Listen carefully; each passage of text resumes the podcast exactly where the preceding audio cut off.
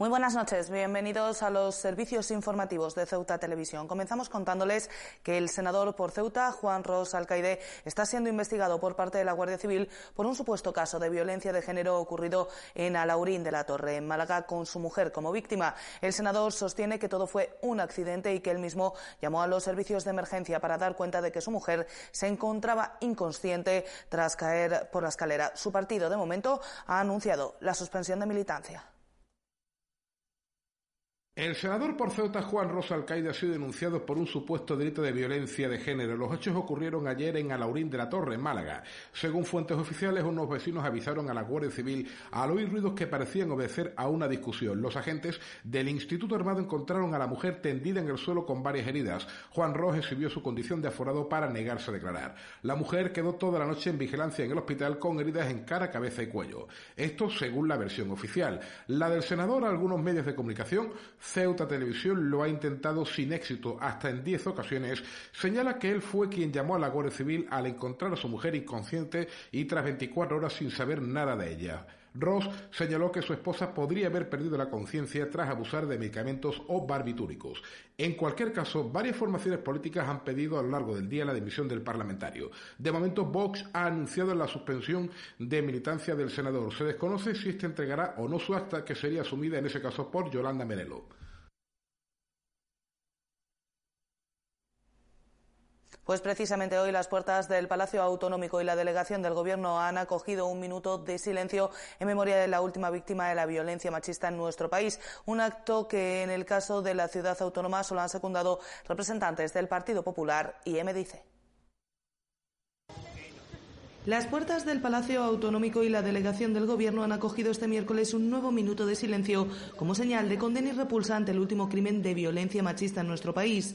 Una mujer de 34 años con un hijo ha sido asesinada por su pareja, sobre la que pesaban denuncias previas. Su cadáver era localizado este domingo en un contenedor de basura de la localidad alicantina de Moraira. Con este asesinato se elevan a 11 las víctimas de la violencia machista, lo que va de año ascendiendo a 1.044 desde que comenzaron a registrarse las estadísticas en 2003. Al minuto de silencio convocado por la ciudad autónoma, tan solo han acudido en la jornada de este miércoles los representantes de PP y de MDIC. Además, y a pesar de dejar claro que no creen en el concepto de violencia de género, también se encontraban en este minuto de silencio dos de los representantes de la asociación Quorum. Los representantes del PSOE, por su parte, han optado por guardar este minuto de silencio a las puertas de la delegación del Gobierno. Como es habitual en este estos casos les recordamos que las víctimas de la violencia machista tienen a su disposición el teléfono 016 que funciona 24 horas al día, los 365 días del año. Es totalmente gratuito y no deja rastro en la factura. Eso sí, debe ser eliminado del registro de llamadas de su terminal.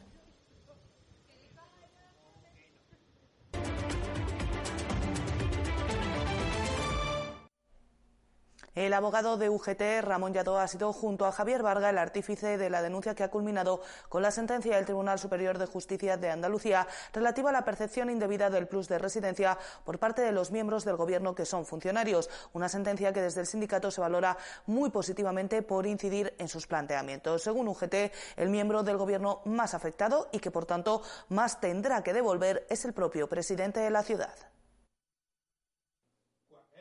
Satisfacción, esa es la sensación que ha generado en el sindicato UGT la sentencia del Tribunal Superior de Justicia de Andalucía relativa a la percepción indebida del plus de residencia por parte de los miembros del Gobierno que son funcionarios. Así, su responsable en la ciudad autónoma, Antonio Ramírez, ha querido mostrar la misma y recordar que el artífice junto a Javier Varga de la denuncia ha sido precisamente el abogado del sindicato Ramón Yadó. Partimos una inmensa satisfacción juntamente con por el tema de Ciudadanos, porque es un tema que llevamos nosotros reivindicando hace muchos años. De hecho, todos los años hemos impugnado esta base y decíamos que era completamente ilegal, porque a la política va uno de forma voluntaria y no tiene por qué cobrar el plus de residencia. Ramírez ha subrayado además que el miembro más afectado del gobierno es el propio presidente de la ciudad, aunque ha recordado que la sentencia afecta a todos los escalones del gobierno, desde el presidente a los consejeros y viceconsejeros, en los momentos en que han existido los directores generales y subdirectores generales y las vicepresidentas de la mesa. Bueno, el miembro del gobierno más afectado es Juan Viva, que está desde el año 2000 cobrando, creo que está cobrando el plus de residencia. Todo lo dice la sentencia.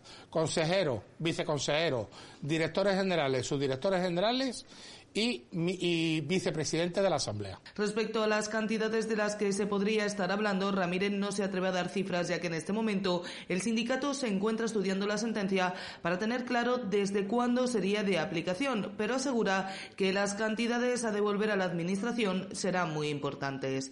Lo único que sabemos es lo que aparece en la página de transparencia, pero no sabemos desde cuándo cobran, cuántos cobran, quiénes cobran. Todo eso no lo tendrán que aclarar. Más o menos la única referencia que tenemos es la página de transparencia. Es la única referencia calculamos que van a ser cantidades bastante importantes. En cualquier caso, desde UGT se han anunciado ya medidas respecto a este asunto que desvelarán el próximo viernes en una comparecencia pública. Y cambiamos de asunto porque la diputada por Ceuta en el Congreso, Teresa López, ha pedido este miércoles al Gobierno de la Nación que deje de dar un trato excepcional a los inmigrantes que saltan la valla en Ceuta y Melilla. La respuesta a la parlamentaria de Vox la ha dado el ministro de Seguridad Social y Migraciones, José Manuel Escriba, que ha señalado a la situación geográfica de Ceuta como principal detonante de estas llegadas. Lo que resulta más indignante es que ustedes utilicen el concepto de razones humanitarias para acoger a África y ayuden así al lucrativo negocio de la inmigración ilegal. Cuanto más eficientes son las ONGs que rescatan a los inmigrantes, más crueles serán las ofertas de las mafias. Deben ustedes ponerle punto final al apoyo que ofrecen a esos indeseables que trafican con personas. Australia apenas tiene inmigración irregular, pero Australia está a 7.500 kilómetros de Indonesia. ¿A qué distancia estamos nosotros de Marruecos por el estrecho? ¿A qué distancia está eh, Canarias de la costa del Sahara? Haga el cálculo. Europa tiene una limitación geográfica que no tienen otros países.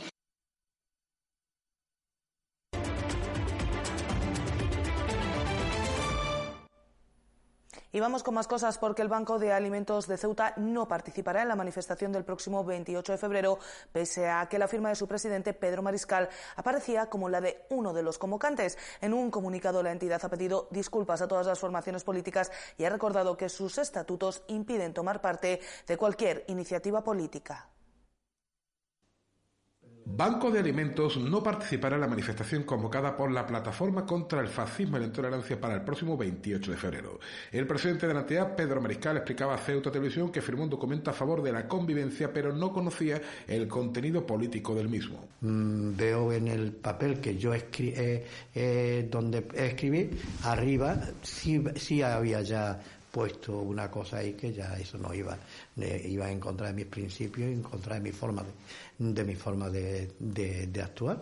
Este texto se lo dio a conocer una persona que Mariscal cree no ha obrado con mala intención, al contrario es una habitual colaboradora de Banco de Alimentos que le ha pedido disculpas en reiteradas ocasiones en las últimas horas. Confío en esa, en esa persona por, por su forma de, de actuar, es una persona solidaria 100%, persona que trabaja con el corazón, que habla con el corazón, pero yo creo que o no sabía bien lo que estaba, lo que estaba ofreciéndome o estaba manipulado de alguna de alguna forma eh, o algo que cuando me llega a mí esta información que me llega no me llega entera porque si a mí me llega entera automáticamente digo no. Mariscal insiste además en que los estatutos de Banco de Alimentos sitúan a la entidad en el plano confesional y apolítico con independencia de las tendencias ideológicas o religiosas de cada uno de sus miembros.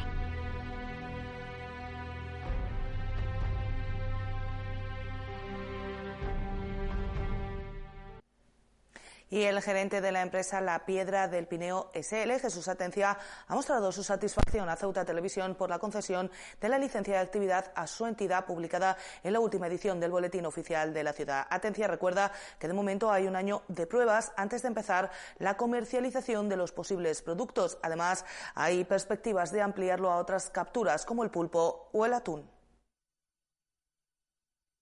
Cuentan que la noche es más oscura justo antes de amanecer. En plena crisis del pescado, el Boletín Oficial de la Ciudad publicaba este martes la concesión de una licencia de actividad a la mercantil La Piedra del Pineo SL para instalar unas bateas de mejillones dedicadas de momento a la cría y engorde como primer plazo para una posible comercialización, tal y como cuenta Jesús Atencia, gerente de esta empresa.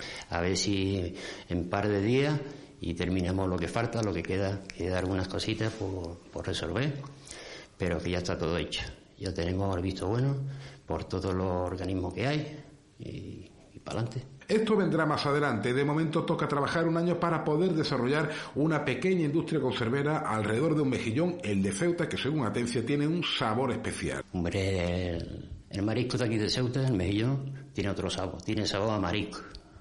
Y es diferente.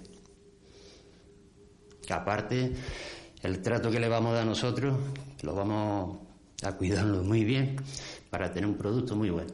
Esto, como decíamos, llega en plena crisis del pescado. Por ello, Atencia cree que sí se puede. Insiste en que solo quieren trabajar y pide apoyo, sobre todo en temas burocráticos. La ilusión no la pierdo, ¿no? Porque ya hemos demostrado lo que hay.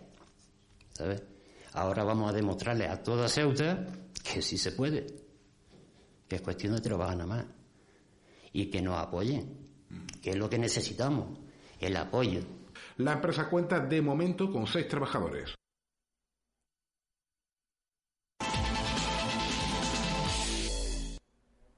Y en el tiempo del deporte les contamos que el presidente de la Real Federación de Fútbol ha visitado nuestra ciudad. Este miércoles, Luis Rubiales ha mantenido una reunión con el presidente de la ciudad y acto seguido ha realizado una visita a la ciudad del fútbol en una intensa mañana de trabajo institucional, pero sin declaraciones ante los medios de comunicación. La primera parada del presidente de la Real Federación Española de Fútbol, Luis Rubiales, ha sido en el Palacio de la Asamblea de la ciudad de Ceuta. El presidente de la ciudad autónoma, Juan Vivas, ha recibido en su despacho oficial a Luis Rubiales y a Antonio García Gaona. El máximo mandatario del fútbol nacional ha querido obsequiar al presidente ceutí con una camiseta de la selección española que espera que le traiga suerte a los de Luis Enrique de cara a la inminente Eurocopa. Rubiales y Vivas han estado conversando sobre la actualidad del balompié patrio. El presidente de la ciudad felicita a Rubiales por el cambio de formato de la Copa del Rey, una auténtica fiesta del fútbol modesto. Además, ha querido destacar el uso del VAR y su implantación ante la sonrisa de Luis Medina Cantalejo, presidente del Comité de Árbitros de la Andaluza. Ambos presidentes han querido destacar el gran trabajo que está realizando la Federación de Fútbol de Ceuta y han felicitado públicamente a Antonio García Gaona. A la visita a la ciudad autónoma de Ceuta han acudido el presidente de la Real Federación Andaluza, Pablo Lozano, Luis Medina Cantalejo, presidente del Comité de Árbitros, Antonio Bernal, vicepresidente y presidente delegado de la Real Federación Andaluza de Fútbol en Cádiz, José Antonio Pernía, secretario general, así como Pedro Curtido, delegado territorial de la Real Federación Española de Fútbol. La segunda parada de Rubiales ha sido la visita a las instalaciones de la Ciudad del Fútbol acompañado de Antonio García Gaona. Tras la recepción oficial en el despacho del presidente de la Ciudad Autónoma de Ceuta, Rubiales ha visitado las dependencias de la Federación de Fútbol de Ceuta y ha conversado tranquilamente con todos los representantes del ente federativo. Luis Rubiales ha estado conversando con todos los trabajadores de la territorial ceutí y ha compartido anécdotas de profesión con los exjugadores Juan Malamillos y Sandro Márquez. Ya en el césped del Emilio Cózar se ha procedido a la foto de familia donde han posado juntos todos los trabajadores de la federación, los presidentes Rubiales y Gaona y el resto de la expedición que acompañado en su visita a esa ciudad al presidente de la Real Federación Española de Fútbol en una mañana de mucho trabajo institucional, pero sin comparecencia ante los medios de comunicación. Pues con la información deportiva les decimos adiós, no sin antes recordarles que pueden seguir toda la actualidad de la ciudad en nuestros perfiles, en las redes sociales, Facebook y Twitter, en nuestros podcasts y, como no, aquí en www.ceutatv.com. Hasta mañana. Adiós.